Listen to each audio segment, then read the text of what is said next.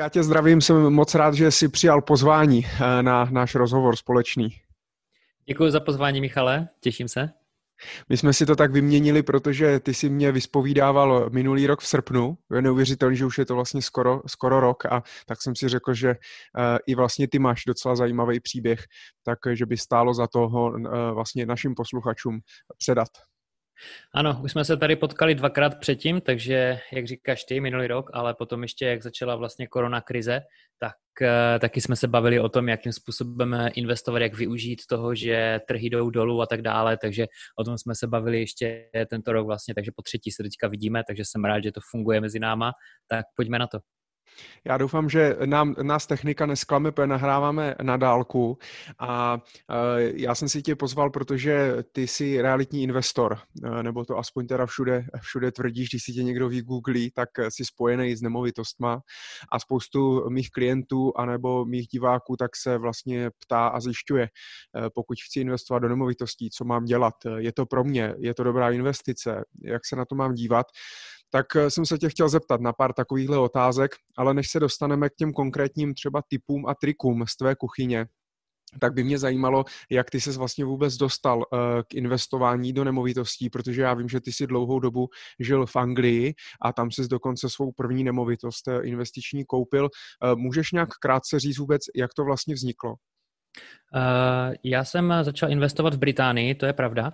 Každopádně teda musím říct, že nejsem super guru, který všecko ví o investicích.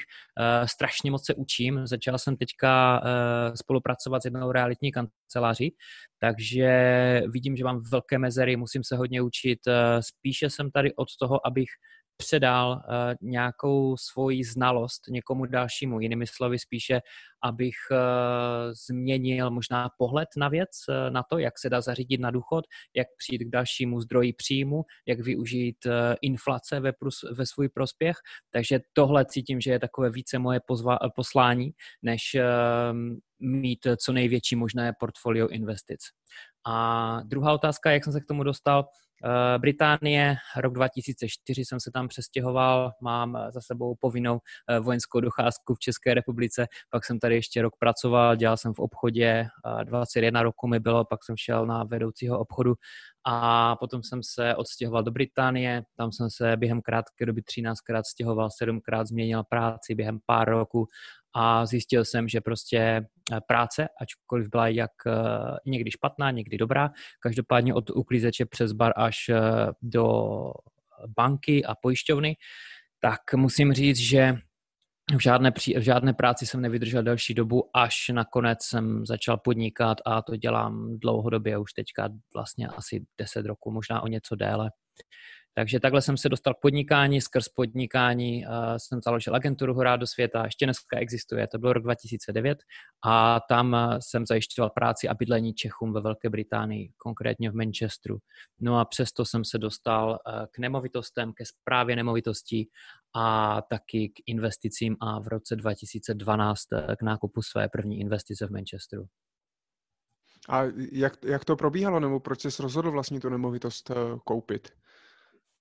Protože jsem narazil v podnikání na strop, už jsem měl kolem 80 až 100 nájemníků, možná chvilkama i víc, a říkal jsem si, že rozrůstat tento biznis mě moc nebavilo. Představa, že mám 200 nebo 300 nájemníků, tak jsem si říkal, že to je šílené, že to nechci. A tak jsem si říkal, že další cestou, jak růst, tak je ty nemovitosti nezvětšovat to portfolio nemovitostí, o které se starám, ale začít kupovat prostě pro sebe. Takže když jsem jednu dobu měl kolem 16-17 nemovitostí ve správě, tak jsem si říkal, co tak mít třeba několik nemovitostí v tom Manchesteru svých. Jo? To by vlastně posunulo jak mě osobně, moje osobní finance, tak ale i to podnikání úplně na jinou úroveň. A tak vlastně jsem se dostal k tomu investování a absolvoval jsem několik kurzů, přečetl spoustu knih, Kiyosaki a tak dále, takže tak jsem se k tomu dostal. A jak bylo vlastně těžký třeba pro Čecha v Manchesteru jako koupit dům? Pravděpodobně jsi to asi nekešoval, kupoval jsi to, použil jsi jako cizí zdroje? Hypotéka, samozřejmě hypotéka. Nebylo to těžké, musím říct, že Evropská unie nám v tomhle strašně moc pomáhá, protože my jsme v Británii ještě dneska, myslím, že ještě jo, vlastně po Brexitu, ale pořád tím, že je přechodné období, tak jsme bráni jako Britové. Na nás se nenahlíží jako na lidi ze zahraničí. Ti, co jsou z Evropské unie, tak britský systém ho bere jako ty lidi jako místní. To samé s vysokýma školama, u doktorů, v nemocnicích, tak samo i ten finanční systém, když člověk v Británii má nějakou minulost, aspoň 6 měsíců nebo 12 měsíců, podle toho, jaká je zrovna doba, jestli není nějaká krize, tak člověk může zažádat o hypotéku a prostě normálně ji dostane a je vlastně skórovaný jako úplně běžný místní člověk. Mm-hmm. Což dneska už asi možná bude problém teda. Po výstupu. Já myslím, že právě, že jo. Právě, že to asi bude problém a to je právě takové trošku riziko toho investovat v zahraničí. Mně se dost lidí na to ptá, že se jim líbí investice v zahraničí, je to super, je to sexy, vypadá to krásně, prostě lítáš si za svýma investicama, připadáš si v očích jiných jako milionář, ale vůbec to takhle není. Je to spíš o tom, že je to o riziku, je to o nějakém geopolitickém napětí, které tam může být. Je tady Brexit, nikdo neví, která země z Evropské unie zase odejde, co měna, jak se změní.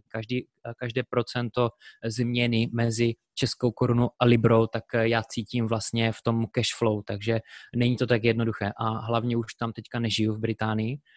Doufám, že mi neslyší britský finančák a tím pádem tím, že tam nežiju, tak vlastně teďka ještě bych na nějakou hypotéku dosáhnul, ale kdo ví, co bude za 5 let. Třeba mi řeknou, pane Vojnár, ale vy musíte doložit, že tady máte řádné zaměstnání nebo podnikání nebo něco, což já nemám. A nemám to jak doložit, takže mi třeba nedají další 5 let fix ty banky. Takže co budu? Budu na floating rateu, který bude nevýhodný a budu donucený to prodat, stáhnout se a jít zpátky do Čech. Jo? Nikdo prostě neví. Tady tohle jsou prostě ty rizika investice v zahraničí. A toto by třeba mělo být obsažené v nějakém finančním nebo business plánu, tak předpokládám, že ty máš napsaný nějaké scénáře, když třeba toto nastane, nebudeš moc něco doložit, nebo se zvýší hodně úrokové sazby a tak dále, tak vlastně jak s tím způsobem budeš reagovat? Máš nějaký akční plán? Mám, prodám, zbalím se a investuju v Česku. A kolik teda ty máš teďka nemovitostí v Anglii? Takhle, ještě než odpovím na tu otázku, já na ně odpovím, ale spíš bych si řekl, mám nějaký cíl v těch nemovitostech, který chci, aby mi ty nemovitosti vlastně pokrývaly, aby mi splňovaly. To znamená, mám na jedné straně nějaké náklady životní, které mám a ty chci, abych měl co nejdříve pokryté ve formě cash flow. Potom tady mám další náklady, to jsou náklady, které mám dneska, takže to je další stupeň toho, co to budu chtít mít pokryté ve formě cash flow a pak třetí stupeň, to je ten můj vysněný život, který budu chtít, ať všecko mi pokryje cash flow. A mě jde spíš o to, než bavit se o počtu nemovitostí, tak který vlastně z těchto sloupců, které jsem teď vyjmenoval, z těchto cílů mi ty nemovitosti vlastně splňují. Já řeknu třeba, někdo může mít jednu nemovitost, ale bude velká, bude koupena v dobré době, dobré místo a prostě pokryje mu všecko. Jo? A někdo jich má 30 a prostě sotva mu pokryje jeho životní náklady, nebo možná ne, protože na ní doplácí. Jo? Takže na to číslo bych se úplně neupínal, ale mám 3 v Británii. A tady v České republice taky investuješ? Tady máš taky nějaké nemovitosti? Taky investuju v České republice, ale to je číslo, jako o tom bych tady nechtěl zveřejňovat právě tady to číslo. A tak je to aspoň, je to v jednotkách, v desítkách, v stovkách? Rozhodně v jednotkách. Já jsem typ, který není ten megalománský, že by se díval na to, že potřebuju mít prostě spoustu peněz, být super multimilionář v nemovitostech. Nemovitosti jsou pro mě věc, která ano, je to pro mě srdcovka, je to super vyhledávat ty nemovitosti a tak dále, jenomže je to ukrutná nuda prostě. Jo? Ty tu nemovitosti na ní šetříš nějakou dobu, odkládáš si ty peníze a potom najednou investuješ, koupíš ji, proběhnou nějaké 2, 3, 4 týdny, kdy prostě přemýšlíš nad smlouvama, nacházíš, já nevím, realitáka, který ti tam najde svého nájemníka, vylepšuješ tu nemovitost. Jenomže když se to všechno povede, tak prostě v ideálním světě o ní nevíš. Jo? A pak zase na novo, zase to kolečko, zase ty peníze, zase prostě vyhledat hypotéku, tu nemovitost a potom zase se nic neděje. Jo? Takže vlastně investování je taková já bych řekl, nečinnost, jak by řekl Charlie Munger nebo Warren Buffett. Je to vlastně nečinnost, je to vyhledání si něčeho, sednutí si do kouta a prostě čekání na to, co to přináší. Jo? To je dobrá investice. Takže já se spíš realizuju v tom přibližovat ten svět těch investic běžnému člověku tak, jak jsem se k těmto informacím dostal v tom roce 2012 já, a to mi přijde jako srdcovka, jako totální. Když mi někdo napíše, Adame, kupuju už třetí svoji nemovitost díky tobě, protože už tě druhým rokem nebo třetím sleduju a prostě jsi mi inspiroval a tohle jako je prostě úplně boží pro mě.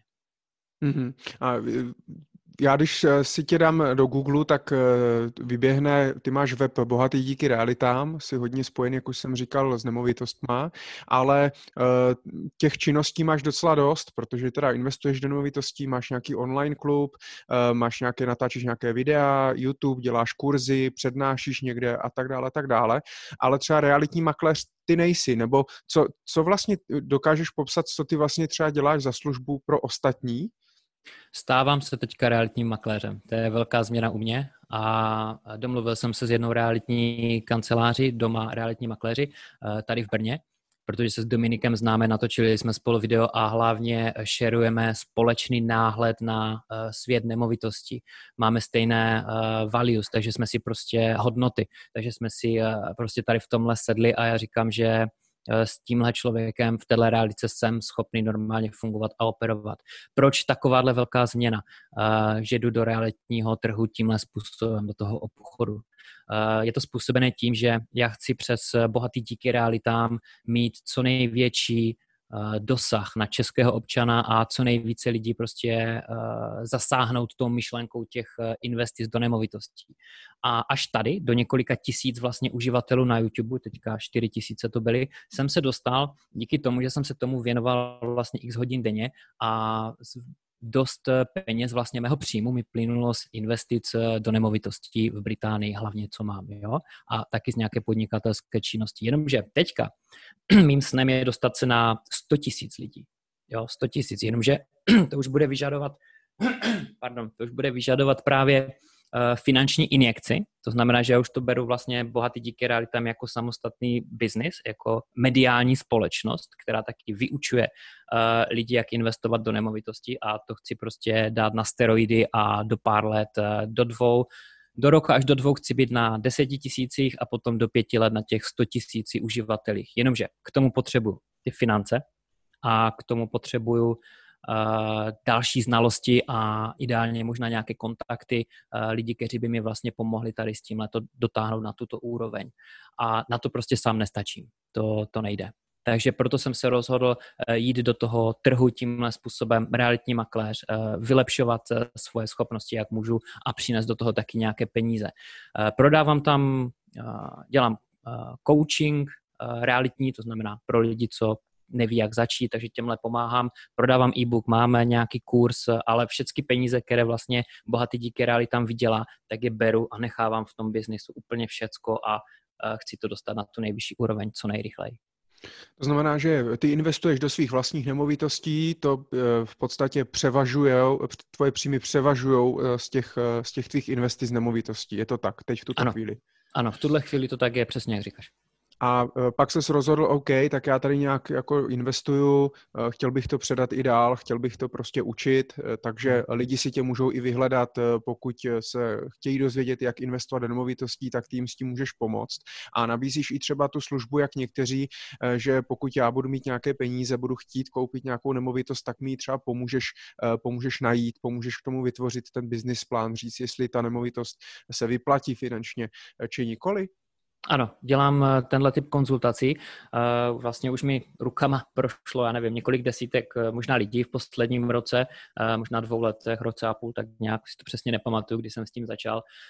Dělám taky školení, offline školení, kde se potkáme a bavíme se o těchto věcech, ale ano, 1 na 1, buď to přes Skype nebo osobně v Brně se můžeme potkat a pomáhám vlastně lidem se v tom nějakým způsobem orientovat v těch realitách a vlastně odpíchnout se, zvednout ten zadek a jít prostě něco dělat. Uděláme si plán. Zítra uděláš tady to, pozítří tady to, 3 dny na tom tady to.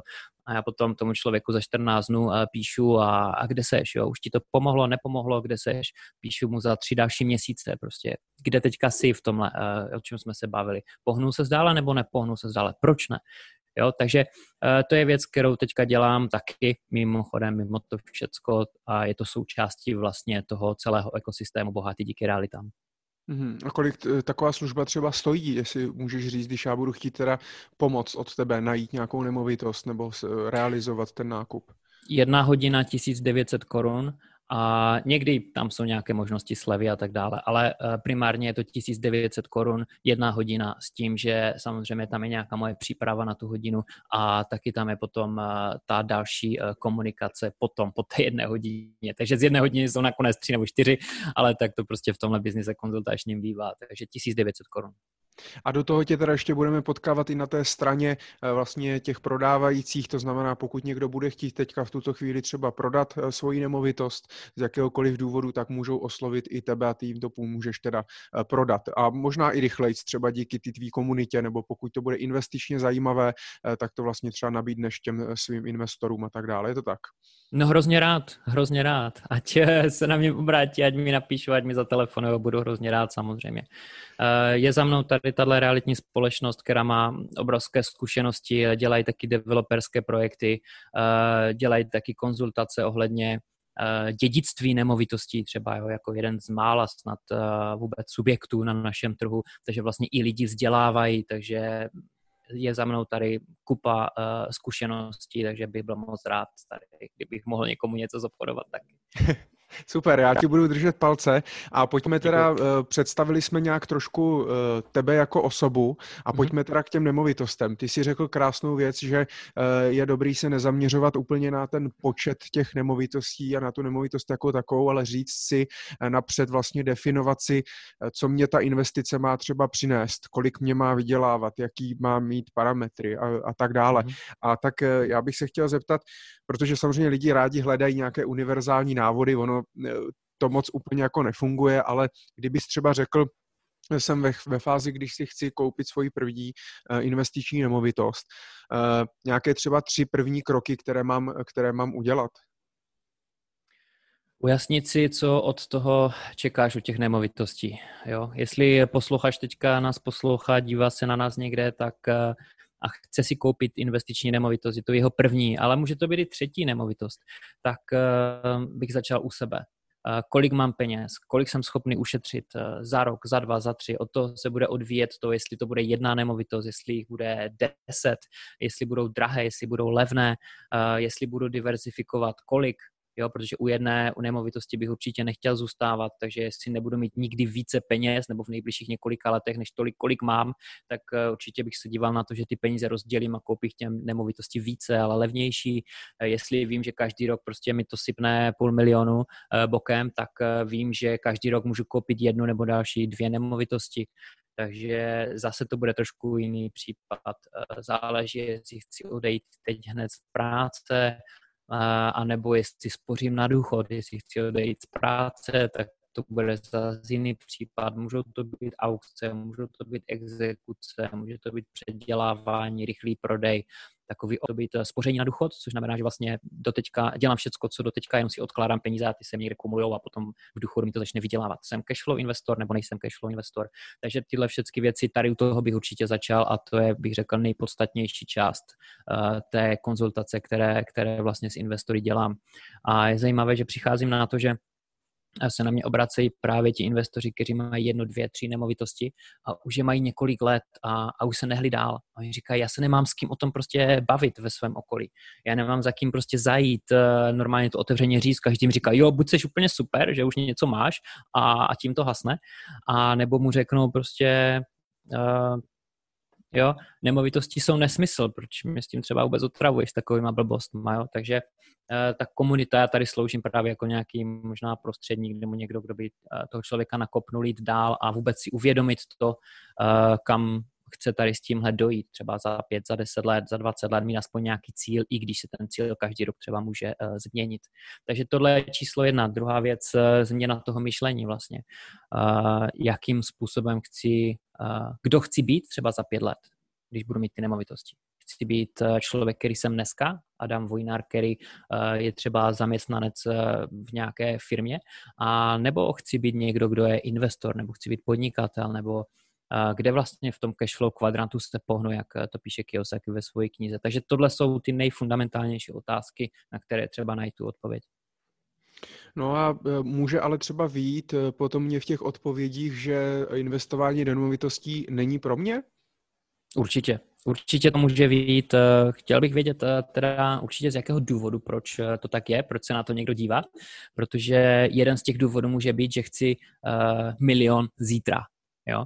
Takže tam je jasné, že investování do nemovitostí pro toho člověka určitě není, protože z nemovitostí tam kape, tam to nepadá, prostě tam nepadají bomby, ale je to běh na dlouhou tráť a až po první fixaci, když si vezmu fixaci na 5 let, takže vlastně, když mám tu nemovitost třeba 6. rokem, tak tam už to začíná být zajímavé. To znamená, růst nemovitosti mezi tím nějak zabral, to znamená, už to není třeba milionová nemovitost, ale už má hodnotu 1,5 milionu třeba, záleží, kde jsme na té stupnici v tom 18letém nemovitostním cyklu. Mezi tím se zvýšily nájmy, mezi tím jsem umořil část hypotéky, takže můžu dosáhnout na lepší financování a tam to začíná být zajímavější.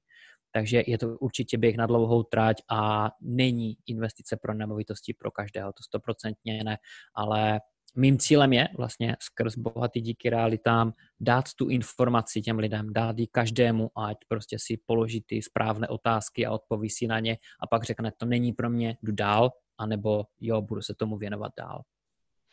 Adame, hodně realitních investorů vlastně mluví o hypotékách, o využití cizích zdrojů, využití toho efektu finanční páky, ale je teda a priori špatně kupovat nemovitost za hotové, pokud je mám?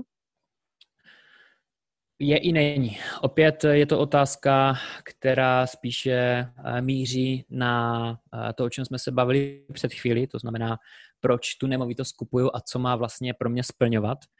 Já jsem teďka hledal nemovitost investorovi, kterému je přes 60 roku a ten investoval vlastně 1,5 milionu a tam už ani nemohl mít žádné další financování, takže vlastně šel všecko za hotové.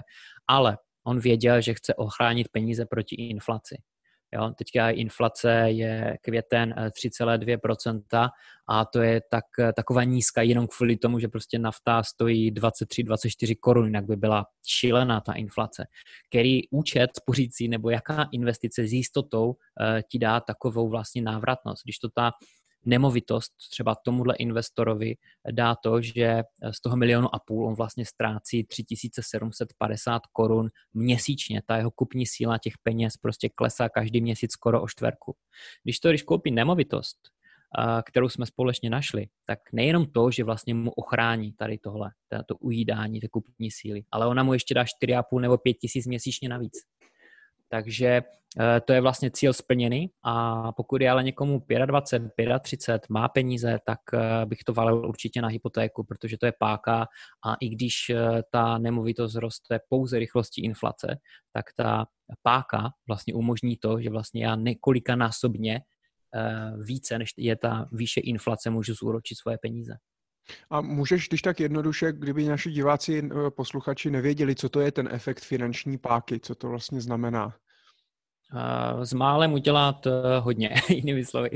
Když kupuju nemovitost za 1 milion korun, tak mi třeba k tomu stačí 200 tisíc, 300 tisíc, záleží na jaké LTVčko dosáhnu, záleží, jestli tam bude daň z nabití nebo nebude, teďka byla zrušena, fajn, OK, ještě to není 100%, ale tyhle všechny věci hrajou tady v tomhle roli, to znamená s pár peněz mám můžu dosáhnout na něco několikanásobně vyššího a využít vlastně ty peníze těch cizích lidí, té banky k tomu, abych vlastně dostával ty příjmy z celkové částky, nejenom z toho, co jsem do toho investoval. Takže pokud si můžu půjčit levně, protože myslím si, že předpoklad pro jako ten efekt finanční páky je půjčit si levně, že kdyby banky půjčovaly za 20%, tak by to asi úplně nefungovalo. To by nefungovalo a možná by bylo zbytečné v té době vůbec investovat možná do nemovitostí, protože spořící účet by mohl dát třeba v té době 18%. A to znamená, že když vlastně využiji ty cizí zdroje, tak pokud bych měl třeba 1 000 000 korun, tak za něj si třeba koupím pouze 1 nemovitost, záleží samozřejmě kde. A nebo pokud mě na to 80% půjčí banka, tak já si vlastně těch nemovitostí můžu koupit třeba 5, za krát 200 000 těch mých vlastních zdrojů a díky tomu vlastně si zvýším vlastně výnosnost toho vlastního kapitálu. Chápu to správně?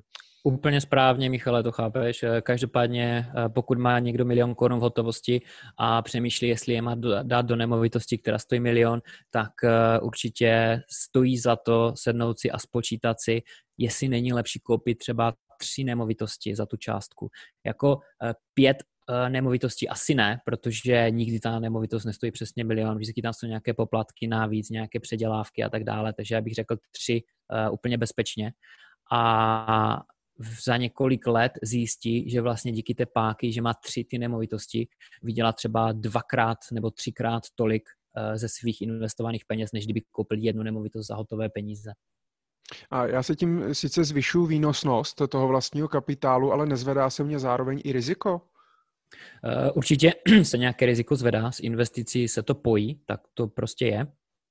Ale když investuju do 80% LTV, tak nevidím nějaký důvod tomu, abych se dostal do nějaké negativní equity a abych nebyl schopný splácet a nebo aby banka prostě svolala tu hypotéku, že ji mám okamžitě zaplatit, protože najednou nemovitosti klesly o 30%.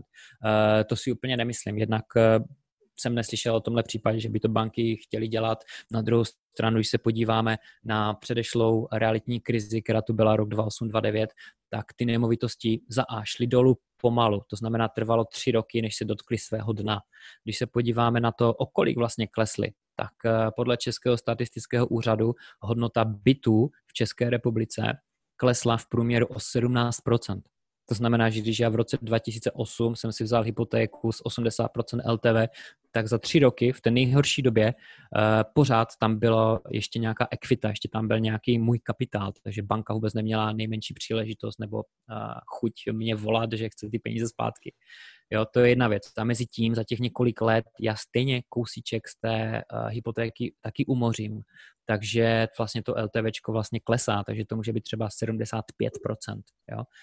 Takže nevím, jestli bych šel do 100% hypoték a jestli ano, tak bych šel tím způsobem, že bych koupil třeba 1 nemovitost takovou z nějakého, já nevím, portfolia několika nemovitostí, ale ostatní mi to musí nějak vynahradit.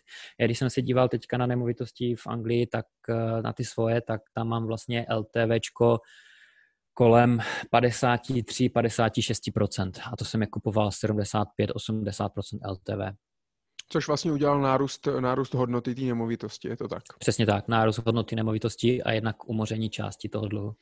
A na druhou stranu já pak vlastně můžu, když mě třeba klesne to LTVčko, tak já můžu tu nemovitost použít jako vlastně další zástavu, pokud to třeba financuju stejné banky, že jo? Takže tím se i jsou takový ty kouzla vlastně toho financování, když těch nemovitostí mám víc. OK, tak to si myslím, že jsme vysvětlili. Mě by ještě zajímalo, protože spoustu investorů třeba má strach, anebo nechce investovat do nemovitostí z jednoho prostého důvodu, nechce se mi o to starat.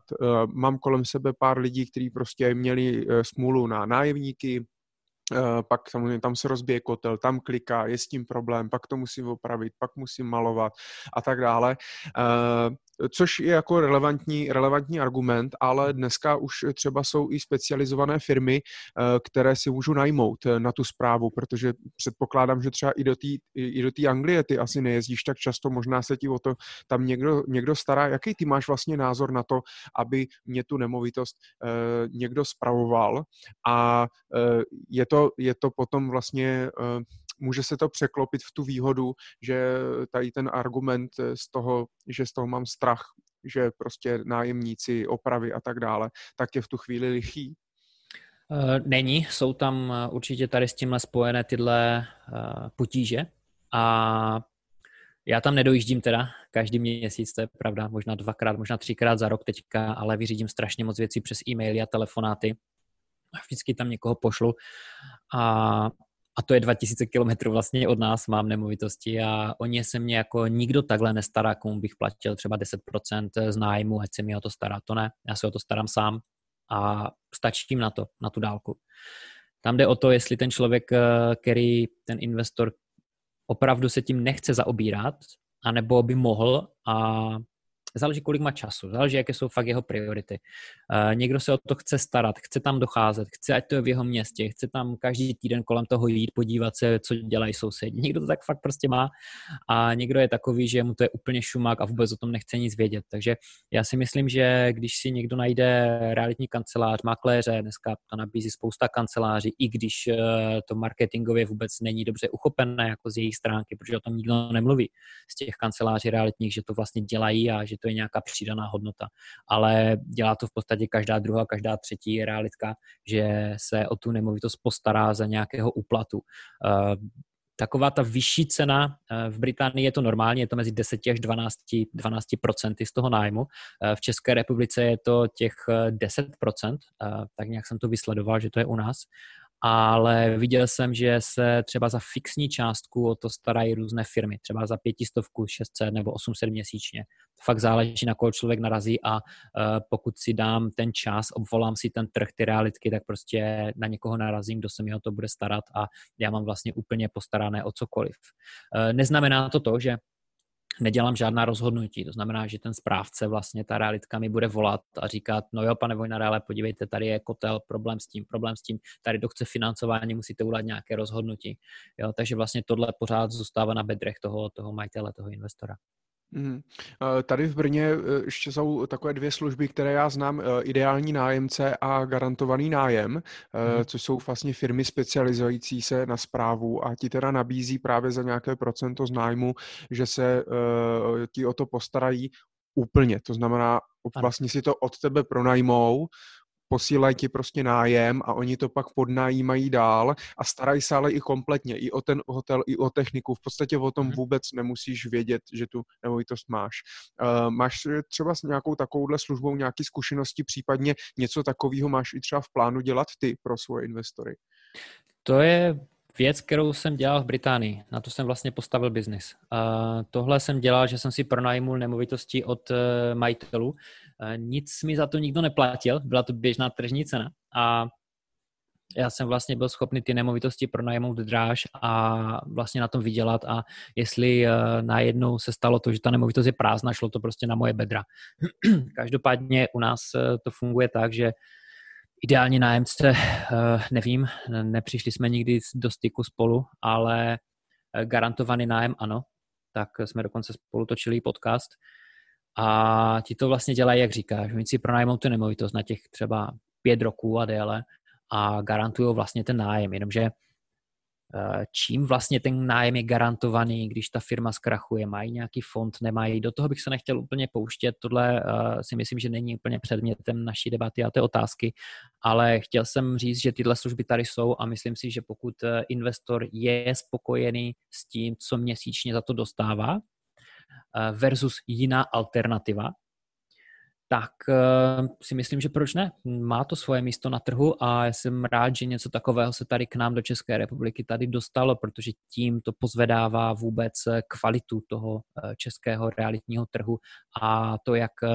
investoři vlastně se chovají třeba k nájemníkům, v jakém stavu mají svoje nemovitosti, takže to rozčeřilo nějaké vody tady u nás v Čechách, obohatilo to o služby, které jsou v zahraničí úplně běžné už dlouhá léta.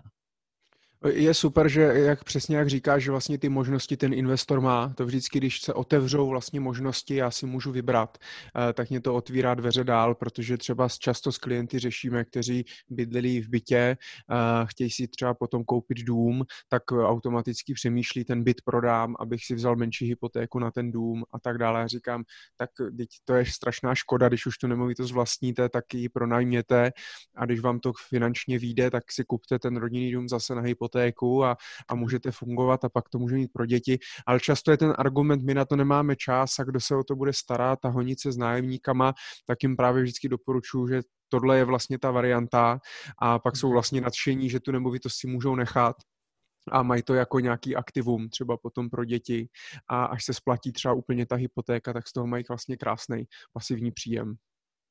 Vidíš, Michale, teď jsme narazili právě na to, co já tady na tom našem trhu chci vlastně vnést mezi ty lidi. Ne to, že vlastně když někdo za tebou přijde a bude mít tu nemovitost a bude přecházet do nějaké jiné, tak vlastně chci, ať každý člověk u nás už má tu informaci, co s tím může dělat a má ponětí o tom, že nějaké služby a tyhle věci vůbec existují. Takže k tobě už přijde člověk žádat o nějakou radu nebo produkt finanční s tím, že už ví vlastně, co chce, nebo aspoň už je načnutý a neslyší poprvé tu informaci od svého vlastně finančního poradce, jo, ale už vlastně to ví, takže tohle je to, nad čem pracuju teďka já a myslím si, že to povědomí opět musím srovnat se zahraničím, je tam na jiné úrovni o těch věcech, co se dá s nemovitostma dělat, než to, jak to vypadá u nás. U nás pořád vládne taková ta finanční gramotnost na bodě mrazu. Adame, a ty pronajímáš pouze na dlouhodobé pronájmy ty nemovitosti nebo i na krátkodobé nebo střednědobé? Dlouhodobé. Dlouhodobé, mám rád dlouhodobé, je to super, každopádně už jenom z důvodu, že ty nemovitosti jsou ty 2000 kilometrů daleko ode mě, ale dělal jsem i krátkodobé, když jsem neměl nájemníky, potřeboval jsem vykrýt nějaké období, šel jsem na Airbnb, buho, hned nájemník, týden tam zůstal, ale zajímavé u toho Airbnb je, že člověk, který to nikdy nedělal, tak vlastně neví, že může přijít nějaká další příležitost tady z toho trhu. Tím myslím to, že pokud mám byt, barák, kde pronajímám třeba 3 takové pokoje, tak se mi může stát, že každý měsíc se může objevit 1 nebo 2 lidi, kteří řeknou, já tu chci zůstat dlouhodobě.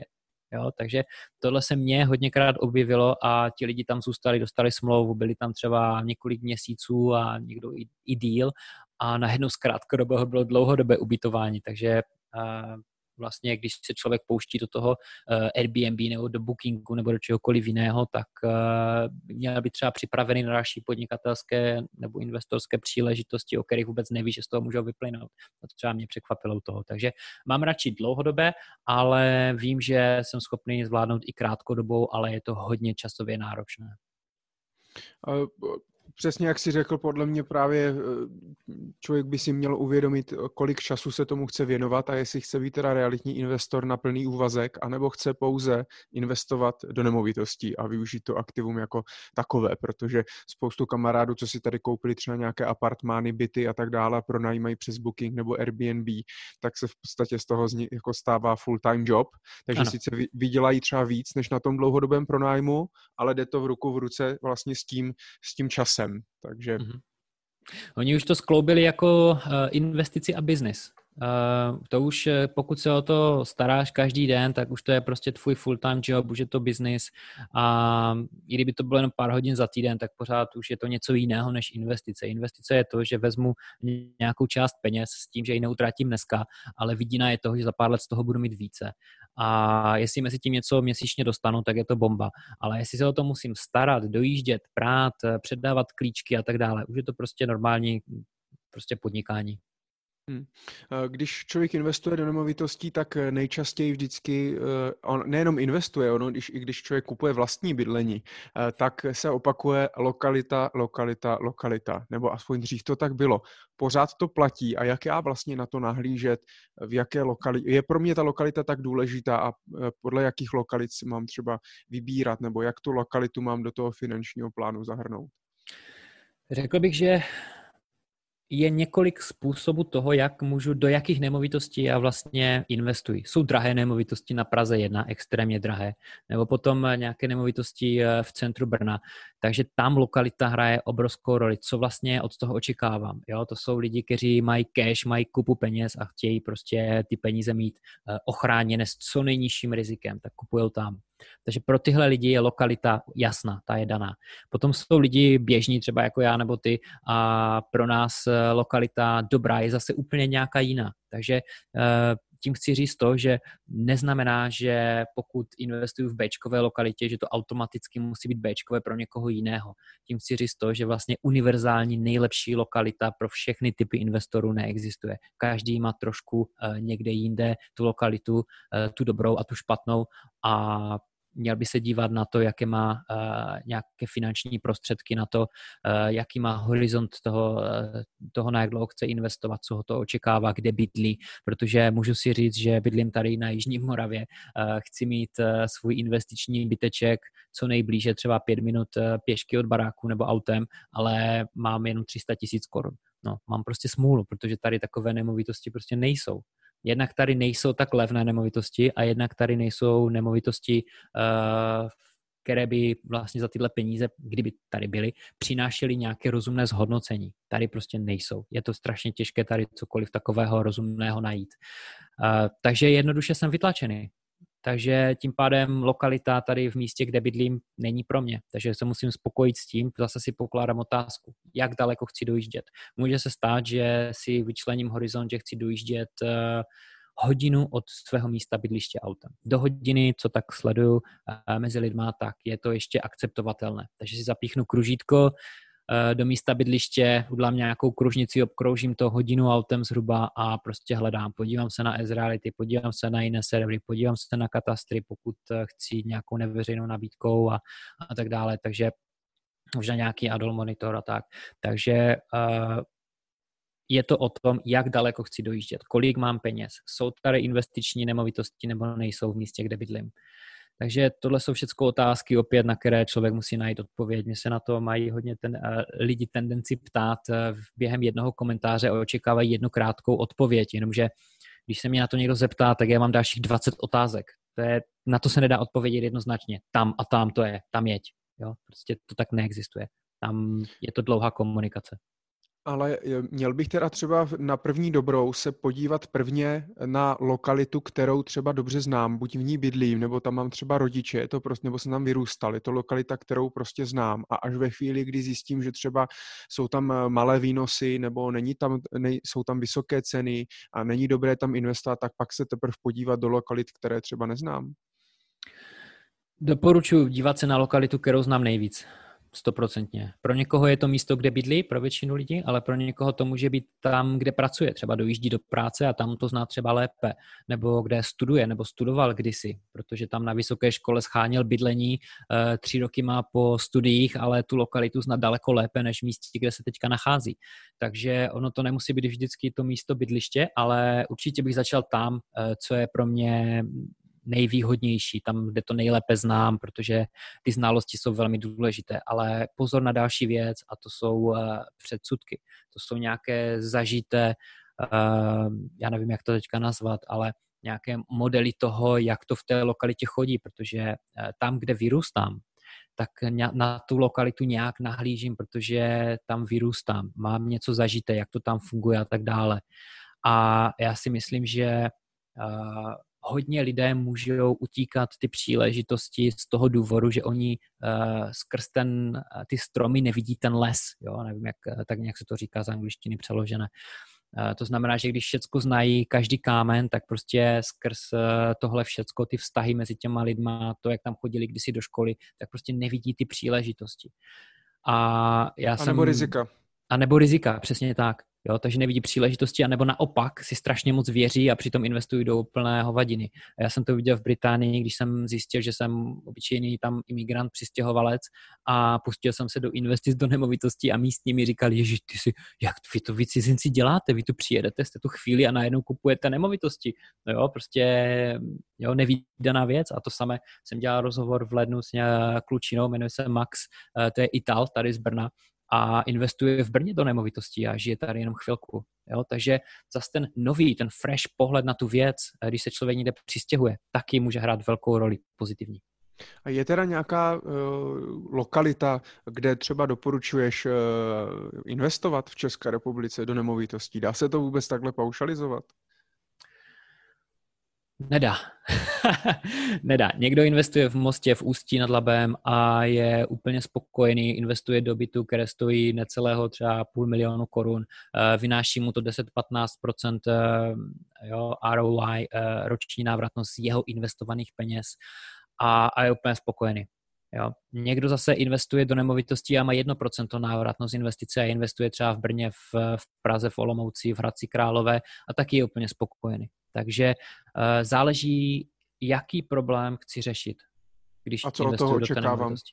Přesně tak. Všude jsou problémy, všude člověk naráží na cokoliv, mu to hodí klacky pod nohy a otázkou je, jestli ten problém chci řešit na druhé straně republiky anebo nechci. Jestli očekávám od té nemovitosti, že poroste dvojnásobně na ceně za 5 až 10 let nebo až za 20, ale zase si to vyberu formou cashflow, které bude vyšší. Jo? Takže opět jsme zase úplně na začátku. Zase se vracíme k tomu, že je potřeba si definovat vlastně, co s tím chci dělat, protože pokud třeba si chci koupit nemovitost, protože se mně to líbí jako aktivum, ale chci pak třeba tu nemovitost využít pro děti, aby tam mohli třeba při studiu být místo kolejí a tak dále, tak asi nebudu kupovat byt v Mostě, ale koupím ho v nějakém velkom městě třeba. Jo? Mm-hmm. Mě ještě zajímalo, my jsme nakousli trošku ty zahraniční investice, protože ty máš v té Anglii, mám pocit, že konkrétně v Manchesteru máš ty nemovitosti. Jakým způsobem to může být in a tak dále. A je spoustu lidí, kteří nabízí třeba investice v zahraničí, je spoustu lidí, který to láká, ale krom třeba nákupu nemovitostí v Anglii, tak se potkávám hodně s tím, že si lidé chtějí koupit třeba nějakou vilku v Chorvatsku, v Itálii, na Majorce. Vidí to, že prostě oni tam o prázdninách budou jezdit třeba na dovolenou a pak to budou pronajímat. A mě jako na první dobrou vlastně se mně to hrozně líbí, ale myslím si, že to jako skýtá spoustu rizik, který si jako lidi neuvědomujou. Jak se nahlížíš tady na tohle, právě na tu investici do těch zahraničních nemovitostí, kde třeba ten trh vůbec neznám a musím si tam třeba i najmout nějakou specializovanou firmu? Hlavní problém je důvěra. Na mě už se pár lidí obrátilo s tím třeba, že je nějaká investice v Dubaji. Jo? Mně to sedí, je to krásné, vypadá to pěkně, návratnost, všecko, ono to hraje, zpívá všecko, je to sexy, je to cool, ale já mám problém s důvěrou, já osobně. Já prostě neznám to prostředí.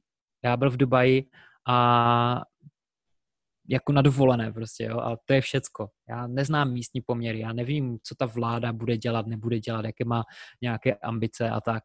Já nevím, co to je za firmu, která to vlastně zprostředkovává, jo. Všechno vypadá na první pohled pěkně, většinou, u mě to tak bývalo, co se hlavně akcí a fondu týkalo, všechno vypadalo nádherně, návratnosti super, historické výnosy super, bomba, špica, pak já tam dám peníze a ono to prostě nevyjde z nějakého předem nespecifikovaného důvodu.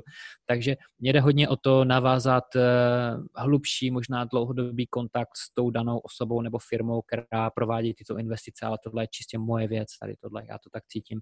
Jinak druhá věc, zahraničí a dovolenkové nějaké ubytování. Jsme teďka na konci, bych řekl, možná se chýlíme ke konci koronavirového šílenství, pandemie a tak dále.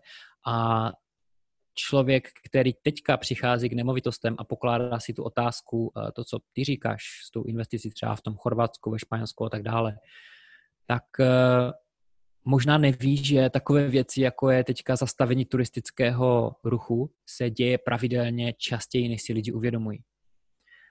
Já jsem v roce 2010 málem zmeškal svoji svatbu, jo, protože islandská sopka začala chrlit. To je taková věc, na kterou člověk úplně jednoduše už zapomene, že něco takového bylo. A bylo to prostě vypnutý veškerý letecký provoz nad Evropou po dobu, já nevím, dní, možná týden, možná 2, já už si nepamatuju, jak dlouho. Co teď? Co ta moje nemovitost tam? Jo? Další věc, rok 2008-2009, turistický ruch to schytal nejvíce zase. Lidi přestali cestovat na nějakou dobu. Cestovali prostě po svoje vlastní zemi víc. Rok 2001, dvojčata, zase letecký průmysl dostal na prdel. Zase další problém s turistickým ruchem. Rok 2015-16, další nějaký SARS a tak dále, jo.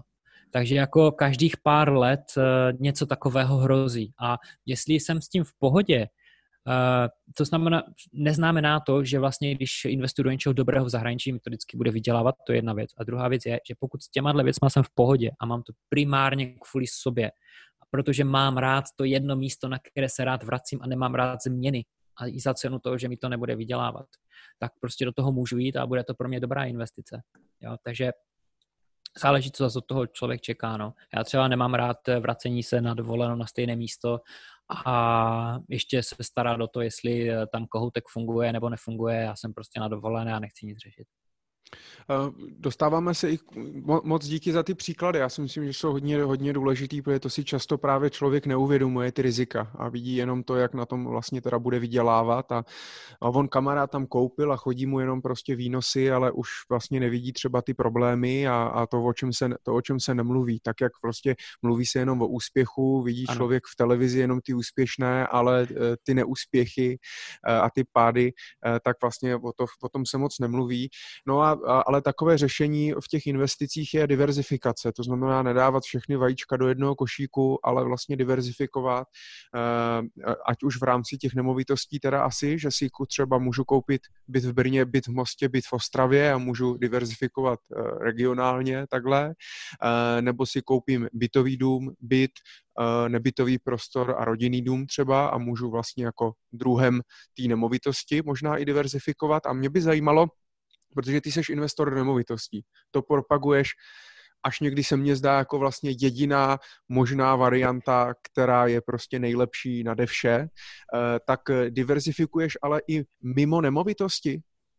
Diverzifikuju mimo nemovitosti a nemovitosti jsou pro mě jako, jak říká Nassim Nicholas Taleb, ta zelená kniha, žlutá za mnou, Antifragilita, kde představuje teorie činky, to znamená jít zlatou střední cestou v investicích není úplně nejlepší rada, protože ta sebou nese velká rizika a minimální zhodnocení. A je dobré jít z 95% plus minus 95% do něčeho, co je nejjistější, to, co znám nebo to, co umím. Pro mě to jsou nemovitosti. A potom vzít těch 5, možná 10% a dát do něčeho, co je méně jisté, je to riskantní, jsem připravený, že o to přijdu a dokážu s tím prostě spát. A tahle riskantní investice mi ale může přinést neomezený přínos. Jo, je tam nějaká šance, takzvaně pozitivní labuť, já nevím, jak on to teďka nazývá, je negativní ta černá labuť a je potom ještě pozitivní červená labuť.